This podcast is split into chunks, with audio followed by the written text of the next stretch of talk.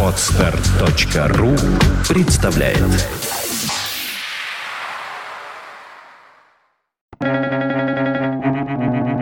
Свободное радио Компьюлента.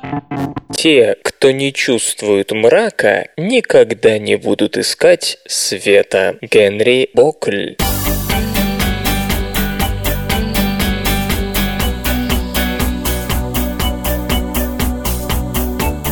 Здравствуйте, в эфире закономерный выпуск свободного радиокомпьюлента, и вы слышите Лёшу Халецкого.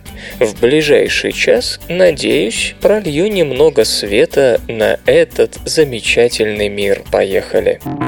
Наука и техника. Китай завершил разработку двигателя первой ступени ракеты «Великий поход-5».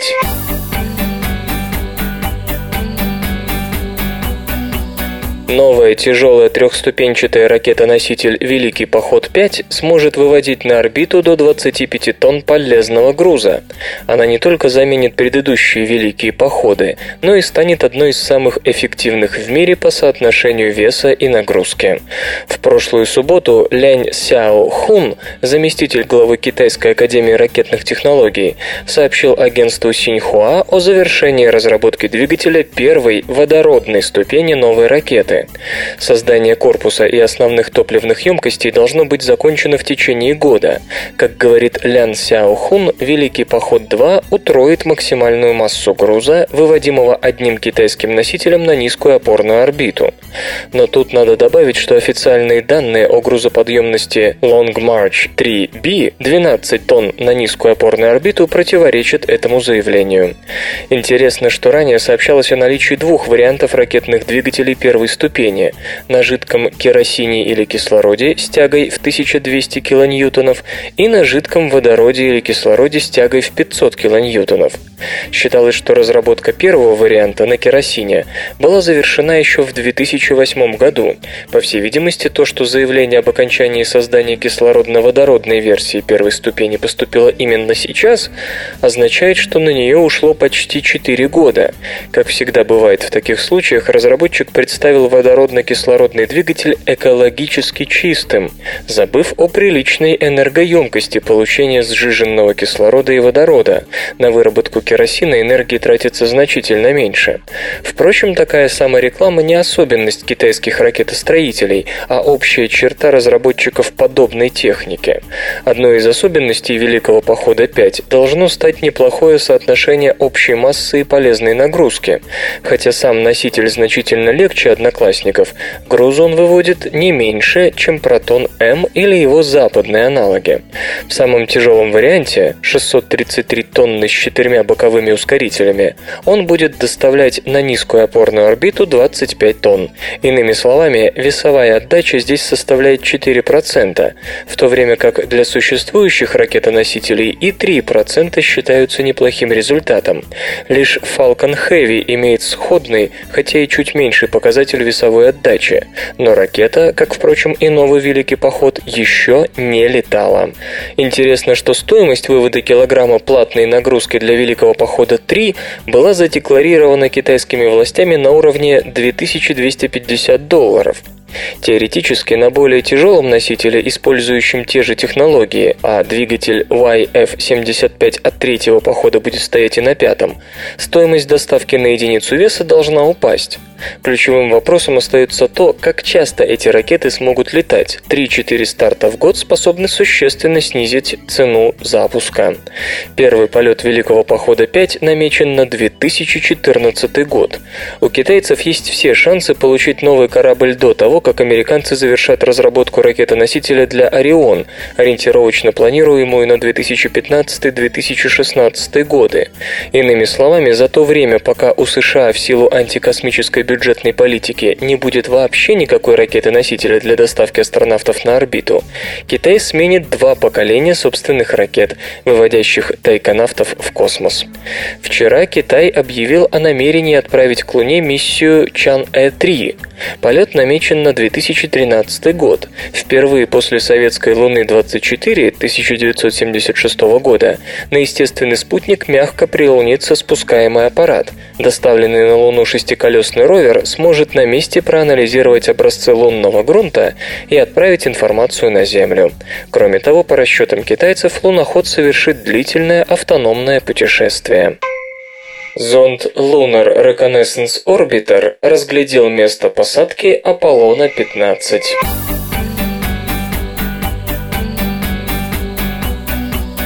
Обнародовано самое детальное изображение места прилунения Аполлона-15, полученное с помощью узкоугольной камеры зонда Lunar Reconnaissance Orbiter. Это было первое посещение Луны астронавтами в компании с лунным автомобилем. Дивное авто позволило им удалиться от посадочного модуля гораздо дальше, чем предшественникам, так что на снимке можно рассмотреть не только следы Дэйва Скотта и Джима Ирвина.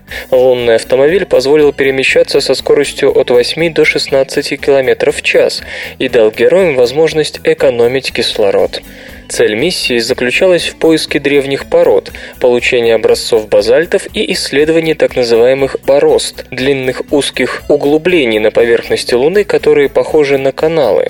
Кроме того, Скотт и Ирвин развернули третий комплект инструментов для лунных поверхностных экспериментов, который передавал на Землю ценные научные данные в течение шести лет после того, как астронавты отправились домой.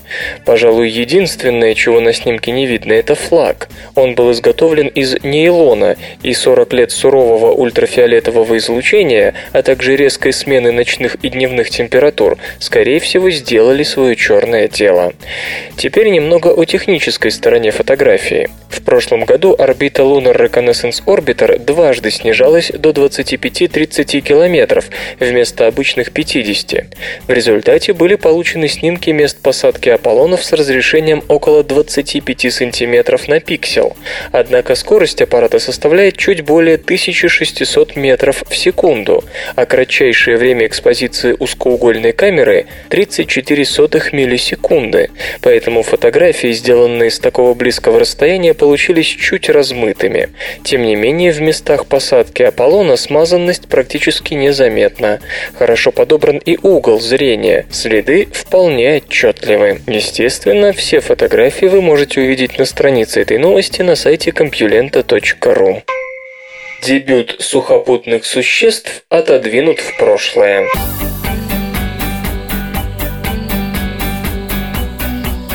Шотландии обнаружен след, которому 345 миллионов лет. Находка отодвигает сроки появления первых четвероногих существ, проводивших всю жизнь на суше. Это самое раннее и самое маленькое из когда-либо найденных ног с пятью пальцами, отмечает палеонтолог Дженнифер Клэг из Кембриджского университета. По ее словам, пять пальцев обычно хорошо несут тело и прекрасно справляются с поворотами. Образец на 20 миллионов лет старше прочих пятипалых находок. Его ширина всего 10 мм. Видовая принадлежность автора следа пока не выяснена. В Девонском периоде прибрежные воды кишели рыбоподобными существами, выползавшими иногда на сушу. Затем произошло массовое вымирание, уничтожившее половину групп позвоночных. Но уже примерно 345 миллионов лет назад планета изобиловала сухопутными животными. Наука пока не знает, что стало причиной моды на сухопутные животный образ жизни, возникший вскоре после вымирания. Существует очень мало окаменелостей, относящихся к тому периоду.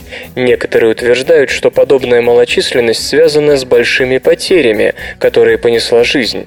В 2006 году было выдвинуто предположение, что причиной задержки эволюции сухопутных созданий стал сравнительно низкий уровень кислорода.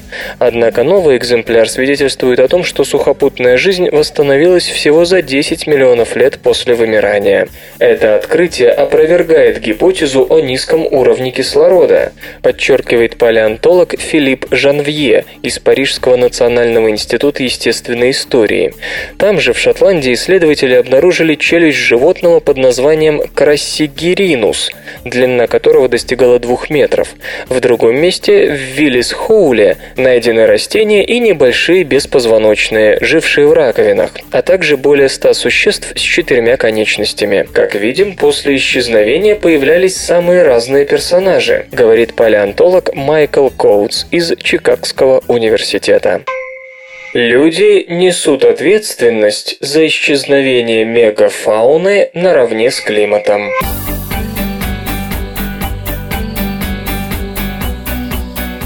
Последние несколько десятков тысячелетий оказались тяжелыми для мегафауны. Исчезли сотни видов, начиная с мамонтов Северной Америки и заканчивая трехметровыми кенгуру Австралии и 200-килограммовыми нелетающими птицами Новой Зеландии. Однако вековые дебаты о причинах этого явления пока не пришли к устраивающему все стороны результату. Новое исследование говорит о том, что существует некая золотая середина между изменением климата и человеческой деятельностью. Как это обычно бывает, спор вызван неопределенностью в данных. Например, очень трудно установить, когда именно вымерли мамонты Северной Америки, когда началось быстрое изменение климата после ледникового периода и когда на континенте появились люди. Исследование одного района может показать, что исчезновение животных совпало с резким изменением климата, а в другой области выяснится, что к тому моменту там уже жили люди, и начинается «охотники убивали слишком много дичи, случае заражали их своими болезнями, меняли окружающую среду, жгли леса и степи. Грэм Прескотт, Дэвид Уильямс и их коллеги из Кембриджского университета решили проанализировать всю или почти всю картину целиком. Они взяли информацию о вымирании сразу 110 родов мегафауны с пяти континентов и сопоставили ее с данными о четырех разновидностях климатических изменений и сведениями о человеческой деятельности в те далекие времена. Затем они сравнили насколько приход людей и изменение климата, по отдельности или вместе, могут предсказать время и масштаб исчезновений. Ученые проверили 320 тысяч сценариев вымирания. Судя по всему, в большинстве случаев сыграли оба фактора. Вероятно, можно говорить, что мегафауна вымерла как раз из-за совпадения этих двух факторов. Наверное, хотя бы некоторые виды могли справиться с чем-то одним, но люди и климатические изменения обрушились на них практически одновременно одновременно. Кстати, нечто подобное имеет место сегодня. Человек усиливает давление на природу, ведь и есть хочется и на компьютере играть, попутно провоцируя глобальное потепление. Комментаторы отмечают, что это исследование лишь первый шаг на пути к составлению всемирной картины исчезновения мегафауны. Опущено множество деталей, при таком масштабе их просто невозможно было охватить. К тому же, для удобства ученые иногда считали события случившимися практически одновременно, хотя между ними лежит 10 тысяч лет. Куль-куль-куль-куль-ту-ту-ту-ту. Объявлены победители конкурса небоскребов.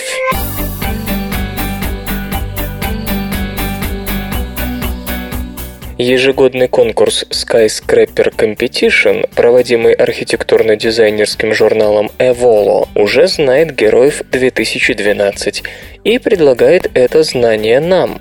Мы не против, тем более, что среди триумфаторов есть очень необычные сооружения, многие из которых, тем не менее, не только вполне реальны, но и могут оказаться весьма практичными. Три первых места отданы китайским авторам застывшей музыки. И это не удивляет. Демографические условия китайских мегаполисов заставляют всерьез задуматься об освоении весьма необычных мест обитания, вызывающих к жизни причины причудливые архитектурные формы. Победитель Хималая Water Tower, Китай, строго говоря, не имеет никакого отношения к жилью. В ряде азиатских стран Гималаи и так называют водонапорной башней Азии, а этот проект и вовсе призван помочь 55 ледникам этой части мира выжить. Ледники, увы, тают, и их исчезновение резко сократит количество воды, попадающей в китайские и индийские реки. Чтобы решить проблему, колоссальные, более чем 800-метровые унифицированные башни будут запасать воду, выделяющуюся при таянии ледников, и охлаждать ее, забирая для этого воздух с почти километровой высоты. Образующийся лед будет складироваться в центральной части башни небоскреба. Дорого? Дешевле опреснять морскую воду? Зато красиво и экологично. А последнее в наше время бывает куда весомее здравого смысла. Так что мы вполне можем увидеть нечто подобное в будущем.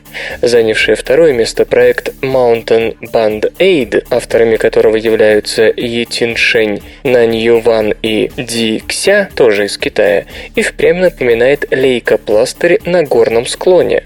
Жилища, которым все теснее на равнинах, гармонично разместятся на склоне горы, одновременно уменьшив вероятность оползней. Для размещения небоскреба предлагается использовать горную цепь Юнань, ряд гор которой пострадал из-за рудных разработок и сейчас напоминает лунный ландшафт. Верхний слой лейкопластыря составит традиционные деревни, под которыми расположится подземный уровень с коммуникациями и системами очистки использованной поселением воды.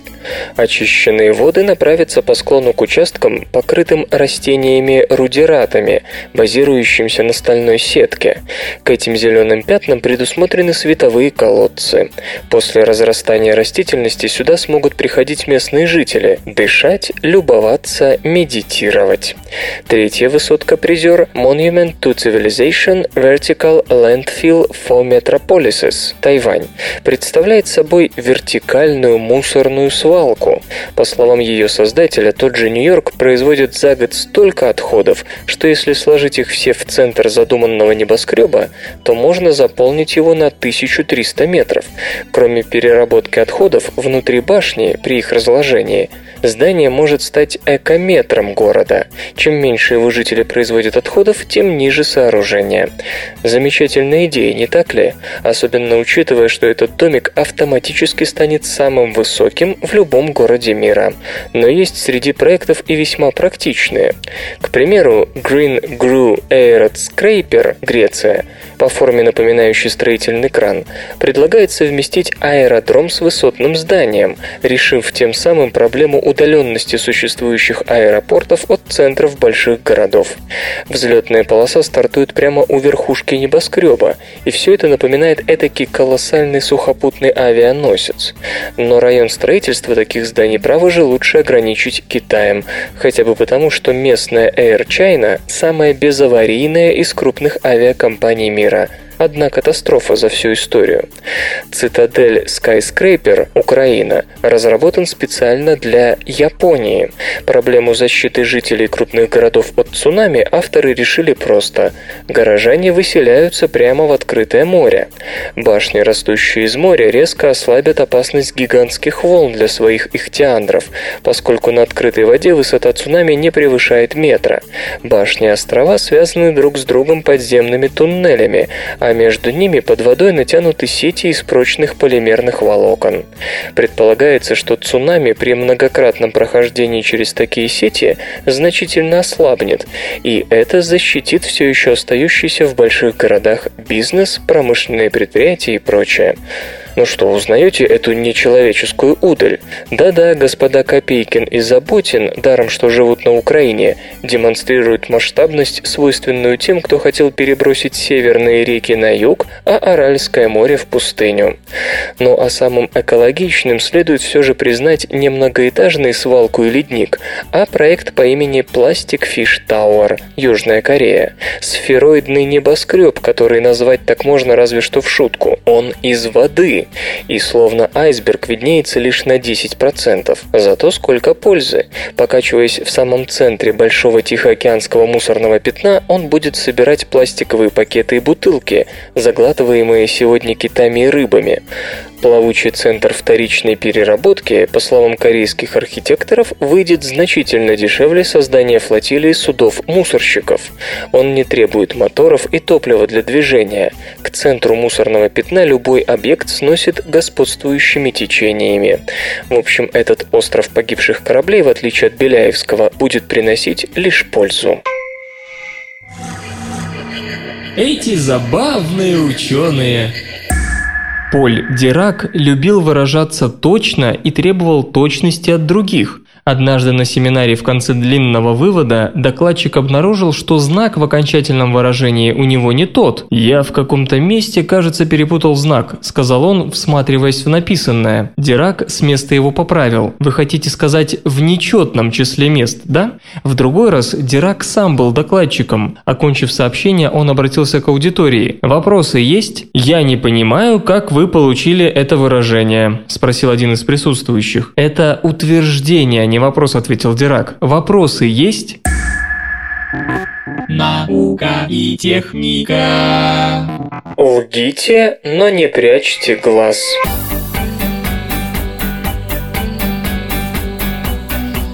Исследователям из Университета штата Нью-Йорка удалось разработать программное обеспечение, которое позволяет отличать ложь от правды лучше, чем это делают полицейские и психологи. Но так ли это, покажет углубленное испытание новой технологии. Существующие психологические методики, анализ мимики, движения глаз и тому подобное, обеспечивают даже лучшим из профессионалов всего 65% вероятности вскрытия лжи. Это немного. Даже если бы решение о правдивости говорящего принималось случайно, результаты были бы лишь на 15% хуже. Согласно исследованию Американской национальной академии наук, такой же результат дает и полиграф, практическое значение которого таким образом не стоит преувеличивать. Не менее противоречивые данные приносит сыворотка правды в любом из своих вариантов. Уже не раз отмечалось, что даже выглядящие психически здоровыми граждане под воздействием сыворотки «Комсомольской правды» выдают проникновенно откровенные истории о том, как их похищали инопланетяне, а то и наоборот.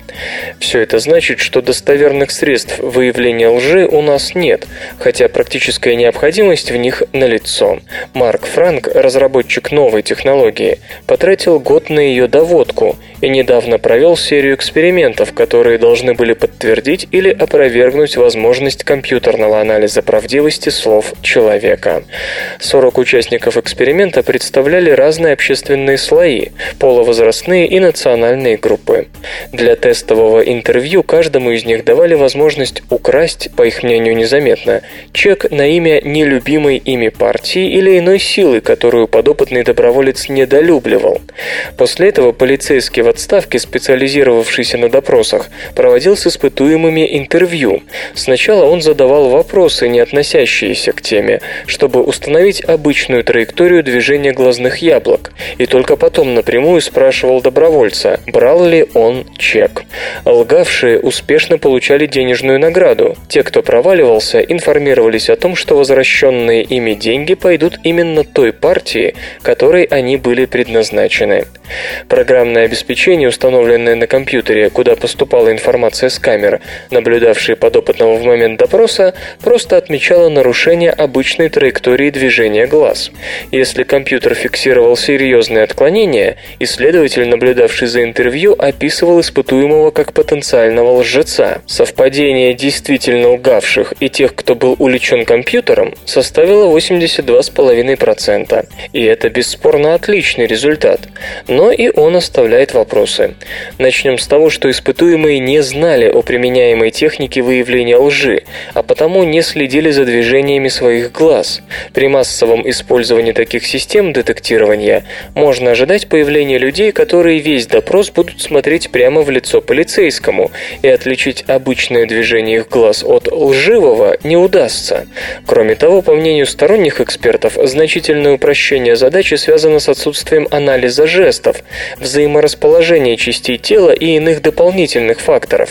Так, Джо Наварро, экс-агент ФБР, специализировавшийся на допросах, отметил, что в его личной практике любой допрос, не включавший в себя анализ жестов подозреваемого, приводил к переизбытку ложных умозаключений о том, что допрашиваемый пытается вас обмануть.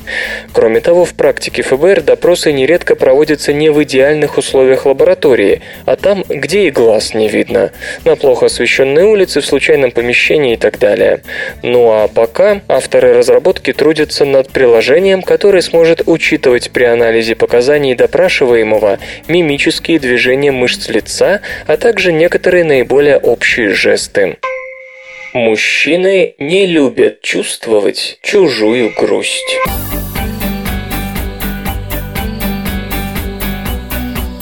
Мужчины и женщины, возможно, одинаково способны к взаимопониманию и сопереживанию, но пользуются этими талантами по-разному. Если мужчины предпочитают сопереживать положительным эмоциям, то женщины, наоборот, нацелены на эмоциональный негатив. Долгая и счастливая семейная жизнь зависит от склонности партнеров к эмпатии, от способности понимать эмоциональное состояние друг друга и сопереживать. Но по мнению психологов из Гарвардского университета, эти способности у мужчин и женщин различаются. Точнее, они нацелены на разные эмоции. Если мужчины хорошо понимают позитив, то женщины, напротив, отзываются на отрицательные эмоции и ждут от партнеров того же. Чтобы узнать, как обстоит дело с эмпатией у мужчин и женщин, исследователи спланировали довольно сложный эксперимент. Они пригласили для участия в нем 156 пар. Большинство испытуемых составили молодые горожане разной этнической и социальной принадлежности. Остальные были парами среднего возраста, живущими в пригородах, относящимися к среднему классу и имеющими прочные социальные связи. Чуть более половины были женаты, и средний срок отношений составлял около трех с половиной лет. Каждого просили вспомнить инцидент, случившийся за последние два месяца в той или иной мере расстроивший его или партнера. Психологи записывали на пленку пару предложений, которыми участник эксперимента характеризовал инцидент и пережитые по этому поводу эмоции, после чего запись давали прослушать обоим партнерам. В течение нескольких минут они должны были обсудить эту ситуацию и понять, что каждый из них чувствовал. Разговор записывался на видео, после чего его показывали той же паре, предлагая оценить во время просмотра свое эмоциональное состояние в момент обсуждения.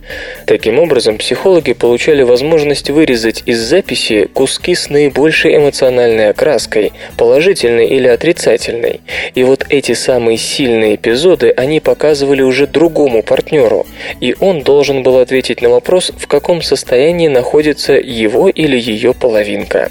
То есть, к примеру, жена как-то оценивала свои эмоции на видео, после чего те куски, на которых она согласно своей же оценке была очень рада или очень расстроена, демонстрировали мужу, и тот должен был, не зная мнения жены, оценить ее состояние в этих же фрагментах. Иначе говоря, исследователи хотели сравнить две субъективные оценки и понять, как работает эмпатия у мужчин и женщин. Кроме того, психологи определяли эмоциональное удовлетворение от разговора и просили каждого члена пары лично оценить собственные способности к сопереживанию и взаимопониманию, а также дать общую оценку отношениям, установившимся в паре. Как пишут исследователи, для мужчин успех в отношениях был связан с сопереживанием положительных эмоций. Если мужчина считывал радость и счастье, он получал большее удовлетворение от разговора и вообще от жизни. Здесь следует подчеркнуть одну тонкость. Это не значит, что мужчины плохо воспринимают негатив своего партнера. Просто они не считают такое направление эмпатии важным. Понимание чужих отрицательных эмоций не дает им чувства связи с другим. А вот у женщин, по словам исследователей, все обстоит ровно наоборот. Для них более важно правильно понять негатив. Если девушка грустит, зная при этом, что ее парень это понимает, то удовлетворение и уверенность в отношениях почувствует она, но не ее половинка. Психологи полагают, что мужчины почему-то боятся чужих отрицательных эмоций, тогда как женщинам такой страх неведом. С другой стороны, в проведенном исследовании есть и положительный вывод. В какую бы сторону ни была нацелена эмпатия, пара оказывалась тем счастливее, чем сильнее он и она пытались понять друг друга и чем чаще им это удавалось. Одна голова хорошо, а две хуже.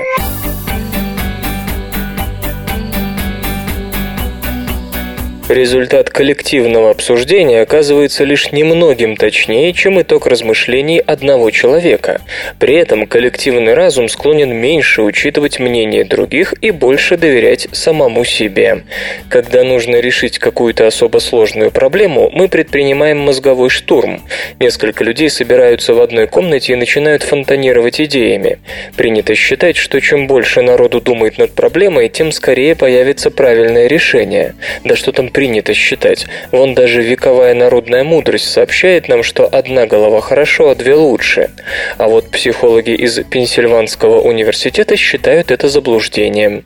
По их мнению, коллективный разум отличается излишней самоуверенностью и не очень чувствителен к критике, что сильно обесценивает преимущество коллективной работы. Эксперимент заключался в следующем. 252 добровольца должны были оценить состояние дел в Соединенных Штатах по 9 параметрам – географическим, демографическим, торговым и так далее. Сначала испытуемых попросили дать индивидуальную оценку, потом после дискуссии с напарником.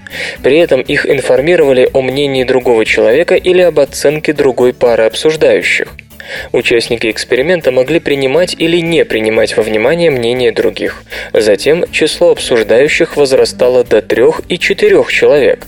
В качестве материального бонуса участникам эксперимента платили по 30 долларов за каждый раунд оценки, но при неправильном ответе они теряли по доллару за каждый пункт, что отделял ошибочный ответ от верного.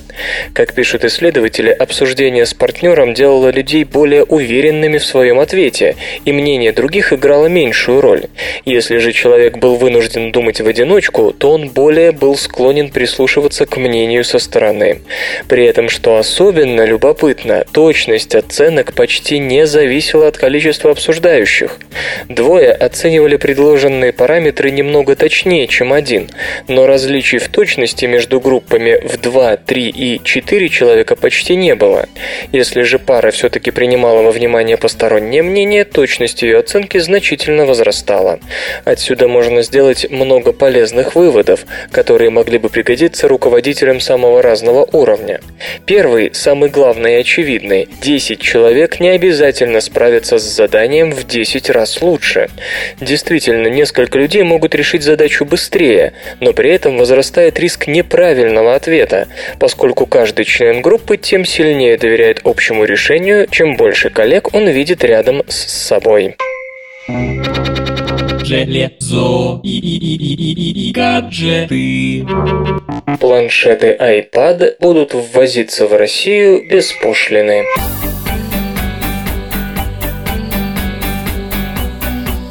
Федеральная таможенная служба отменила 5% ввозную пошлину на iPad, признав его компьютером, а не навигатором. Напомню, что несколько месяцев назад классификация планшетов, оснащенных GPS-модулем, была изменена. Если раньше такие устройства ввозились как вычислительные машины и их блоки, то с октября 2011 их отнесли к аппаратуре радиолокационной, радионавигационной и радиоаппаратуре дистанционного управления. Результат – дополнительная ввозная пошлина в размере 5%. Как теперь сообщается, пошлина на iPad фактически отменена. Поставки планшетных компьютеров компании Apple в Россию нужно оформлять как ввоз компьютеров до особых распоряжений. Так разъяснили в Федеральной таможенной службе. Однако решение от чего-то не распространяется на планшеты других производителей, оснащенные GPS-приемником. Запрос по этому поводу уже направила компания Samsung. Федеральная таможенная служба пообещала рассмотреть его в установленном порядке.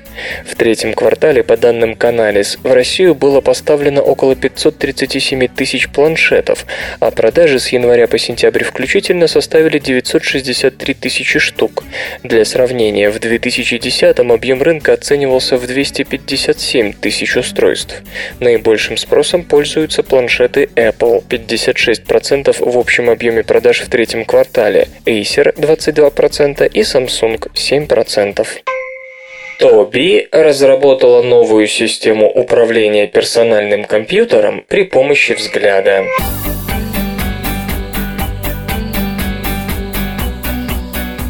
Компания Tobii Technology демонстрирует на выставке CeBIT 2012, открывшейся сегодня в Ганновере, новейшую систему отслеживания взгляда.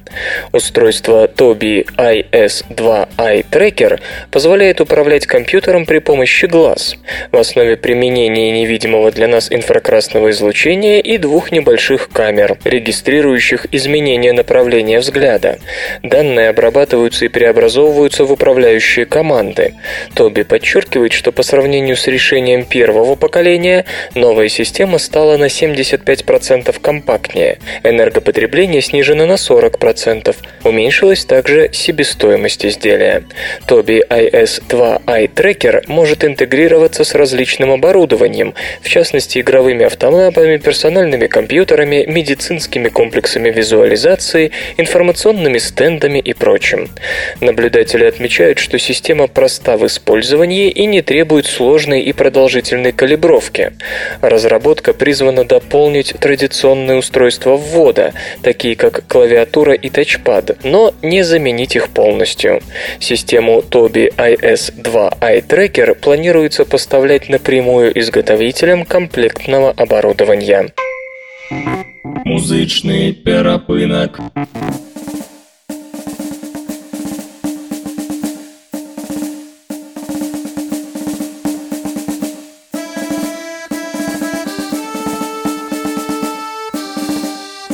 Сегодня в эфире свободного радиокомпьюлента группа «Гродень», а получать эстетическое удовольствие мы будем о песне «Под горою Дива».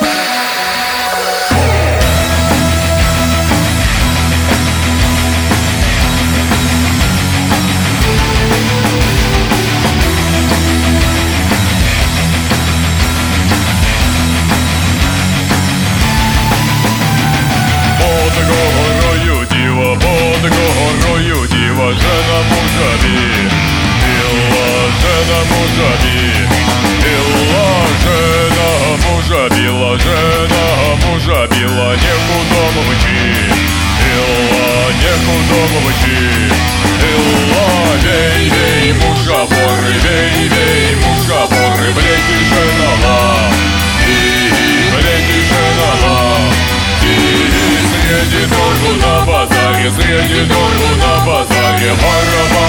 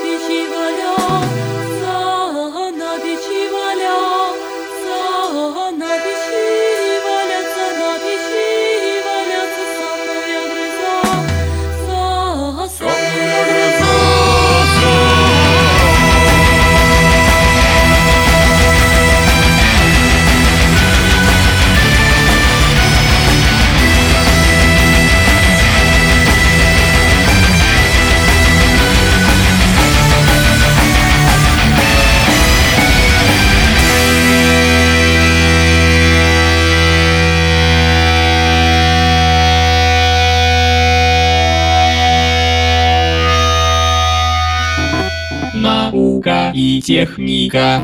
Пением птиц управляют 2000 генов.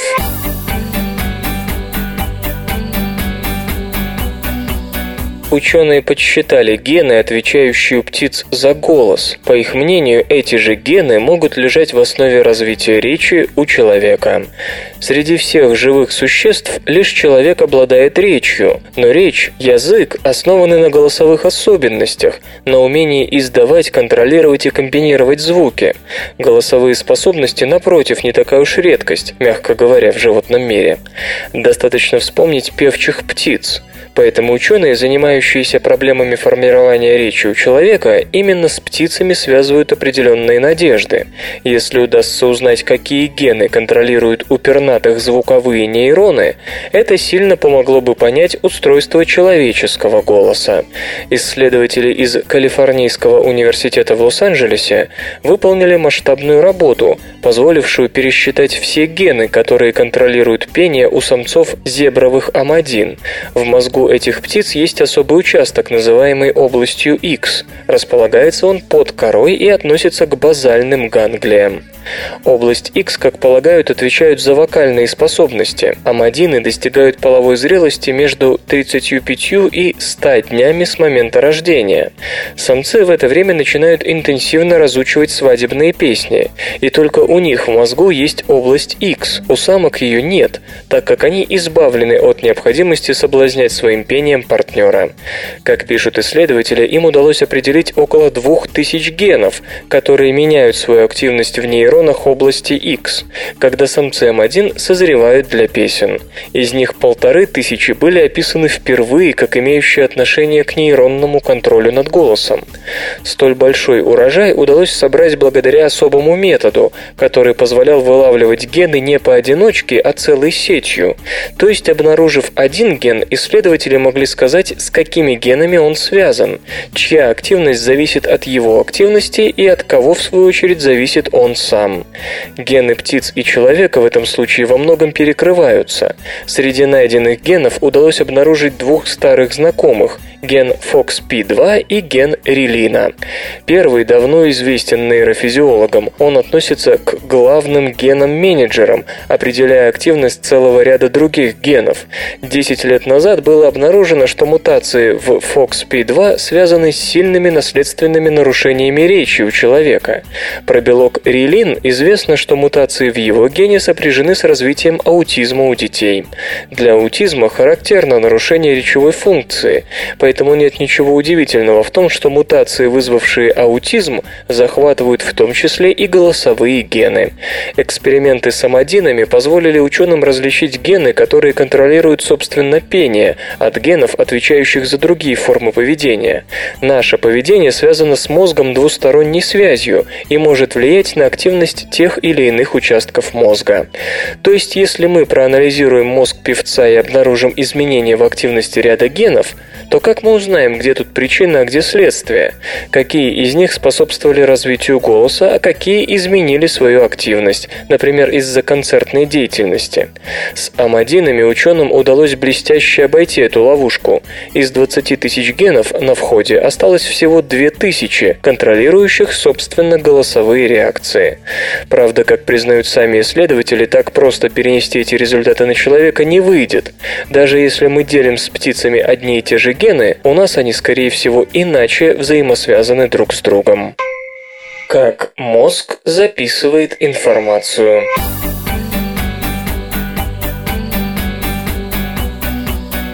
Коре мозга одни и те же нейроны отвечают и за распознавание объекта, и за выполнение различных когнитивных манипуляций с этим объектом. Кора головного мозга, как известно, отвечает за высшие когнитивные функции.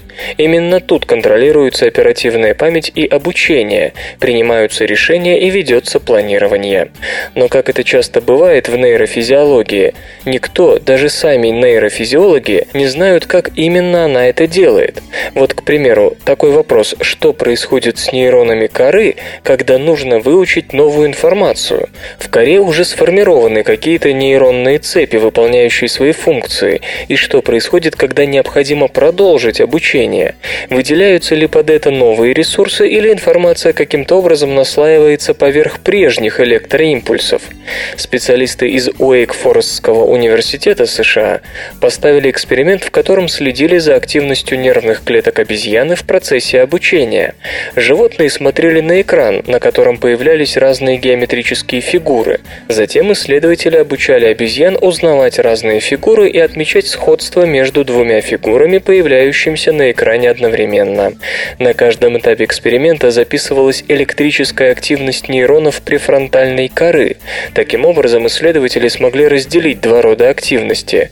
Одна была связана с простым получением стимулов, с созерцанием геометрических фигур, вторая с обработкой задания, с обучением тому, как определять сходные фигуры. То есть фигуры записывались в оперативную память обезьяны, что и позволяло выполнять задания. Вопрос состоял в том, отвечают ли за каждую такую процедуру разные нервные клетки, которые перебрасывают друг другу информацию об объектах. Или же все это выполняется одними и теми же нейронами. Как пишут исследователи, правильным ответом оказался второй. Проанализировав активность нервных клеток, ученые увидели особую группу нейронов, которая активировалась при обработке задания, удерживая также информацию, полученную перед этим. Мозг не склонен к бюрократии. Тот, кто получил новые данные и будет выполнять с ними все требуемые операции, не отправляя задания в другой департамент. Именно нейроны, специализирующиеся на распознавании геометрических фигур, будут сравнивать их между собой. Авторы работы полагают, что это общий способ записи данных. Какая-то группа нейронов сначала воспринимает простую информацию о стимуле, а затем уже производит с ней нужные манипуляции. То есть и описание самого предмета, и описание того, что с ним нужно сделать, находится в одном месте. Весьма разумное управление ресурсами. Впрочем, от мозга было бы странно ждать чего-то иного. Теоретически эти данные способны помочь больным с нарушениями кратковременной памяти, например, из-за инсульта. Но как скоро от фундаментальной теории удастся перейти к клинической практике, покажет лишь время. Разработаны мини-сенсоры давления для медицинских нужд.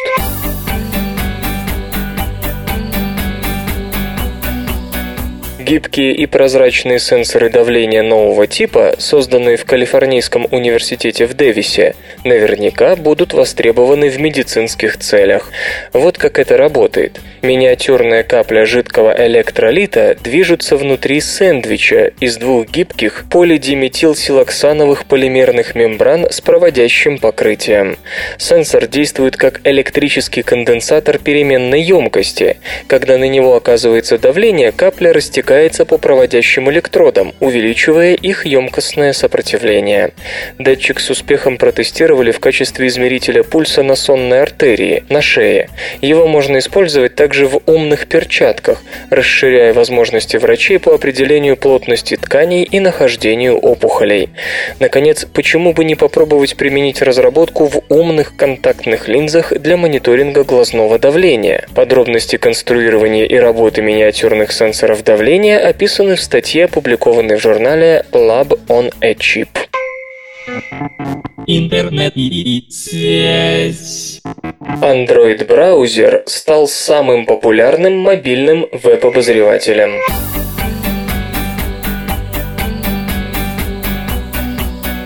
Компания StatCounter оценила расстановку сил на мировом рынке мобильных браузеров в феврале 2012 года. Впервые веб-обозреватель, встроенный в операционную систему Android, обогнал по популярности мобильную версию Opera. Доля этих продуктов в прошлом месяце составили соответственно 22,7 и 21,7%.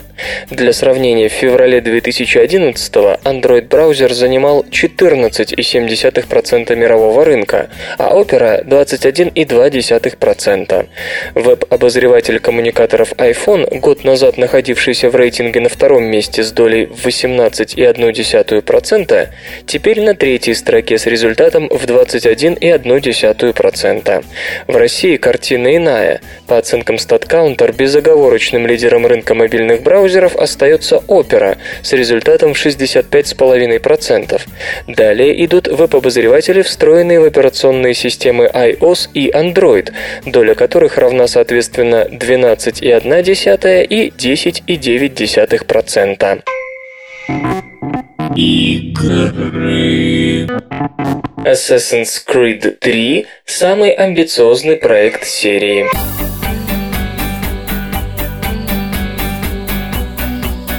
Вчера, 5 марта, компания Ubisoft анонсировала экшен от третьего лица Assassin's Creed 3. Выяснилось кое-что интересное. Разработкой игры занимается студия Ubisoft Montreal. Проект ведется для персональных компьютеров PlayStation 3 и Xbox 360. Североамериканский релиз всех версий состоится 30 октября, европейский 31. Чуть позже игру перенесут на Wii U. Разработка стартовала три года назад, перейдя в активную фазу сразу после релиза Assassin's Creed 2. Это наш самый амбициозный и крупный проект на сегодня, провозгласил издатель, пояснив, что в этой игре все увеличилось почти в два раза. Именно поэтому на монреальский офис работают еще шесть внутренних студий компании.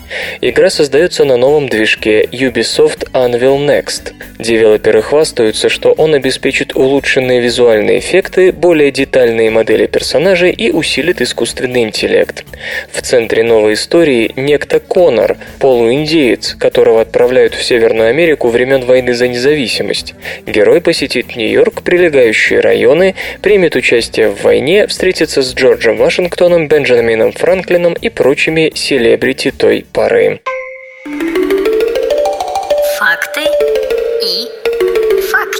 Знаете ли вы, что, чтобы принять ванну, нужно нагреть примерно 100 литров воды до температуры 25-30 градусов, на что расходуется около 30 миллионов калорий тепла. Этого количества энергии было бы достаточно, чтобы поднять человека на высоту 15 километров. И техника. Миниатюрные фрактальные деревья для солнечной энергетики.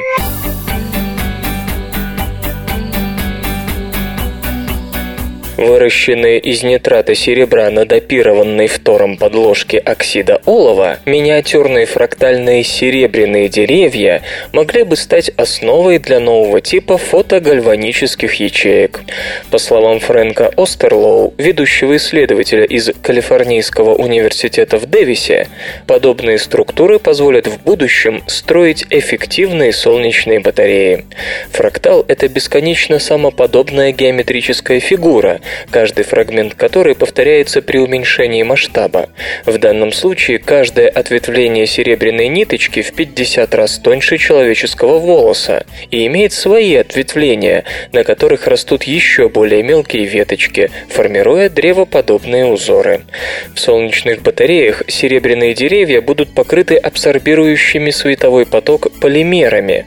Когда фотоны попадут на полимерное покрытие, произойдет образование короткоживущих пар электрон-дырка. Положительно заряженные дырки будут собираться серебряными ветками, а электроны мигрировать к противоположному электроду, создавая электрический потенциал. Господин Остерлоу сравнивает свою разработку с настоящими деревьями, которые используют фрактальные структуры из веток для эффективного распределения листвы, собирающей солнечный свет – Подобным же образом наноразмерные объекты серебряных деревьев обладают чрезвычайно развитой площадью поверхности, прекрасно подходящей для эффективного сбора носителей заряда. Лаборатория Фрэнка Остерлоу уже готова к созданию настоящих солнечных батарей на основе наноразмерного серебряного леса. А чтобы переход от теории и моделирования к реальному делу осуществился как можно скорее, американский частный фонд поддержки научных исследователей выделил ученым 100 тысяч долларов. Деньги не астрономические, но существенные. Создан новый наноклей.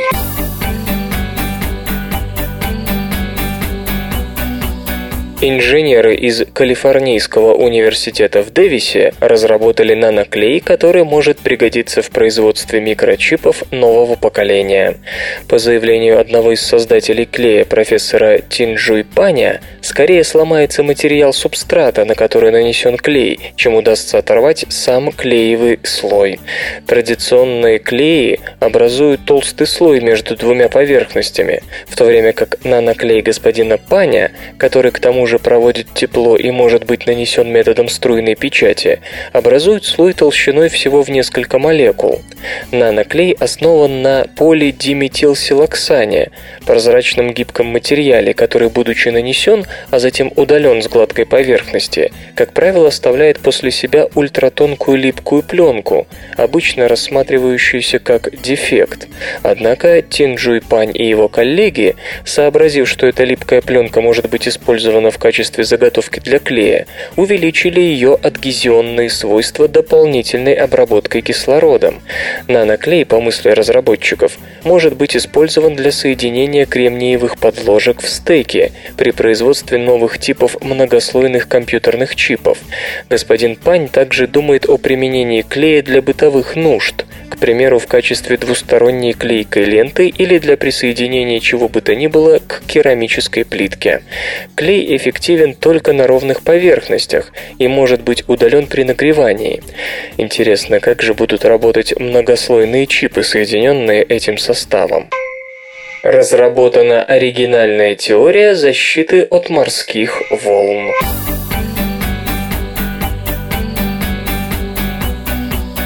Сотрудник Калифорнийского университета в Беркли Мохаммед Реза Алам предложил оригинальный способ защиты от волн.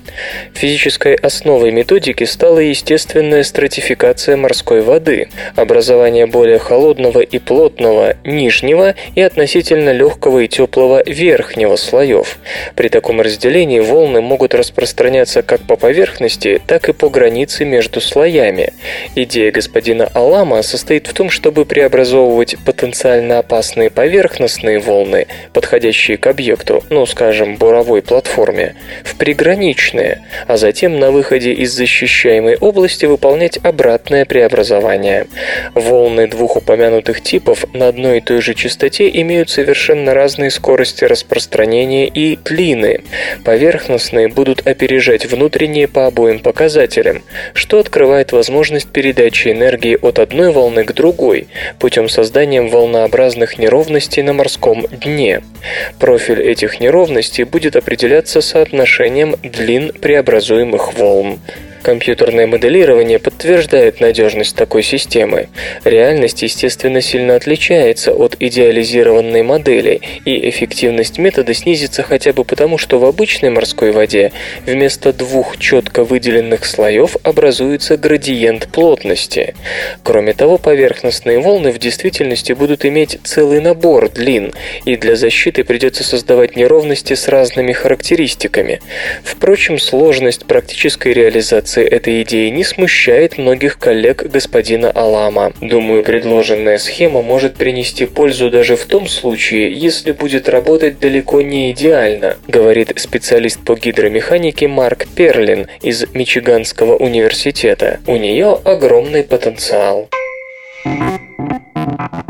Свободное радио Компьюлента.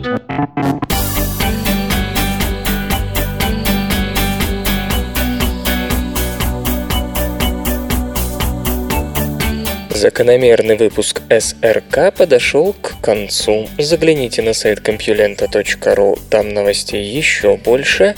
Ну а меня, Лешу Халецкого, вы обязательно услышите завтра. Обещаю и держите себя в руках. Свободное радио Компьюлента. Скачать другие выпуски подкаста вы можете на podster.ru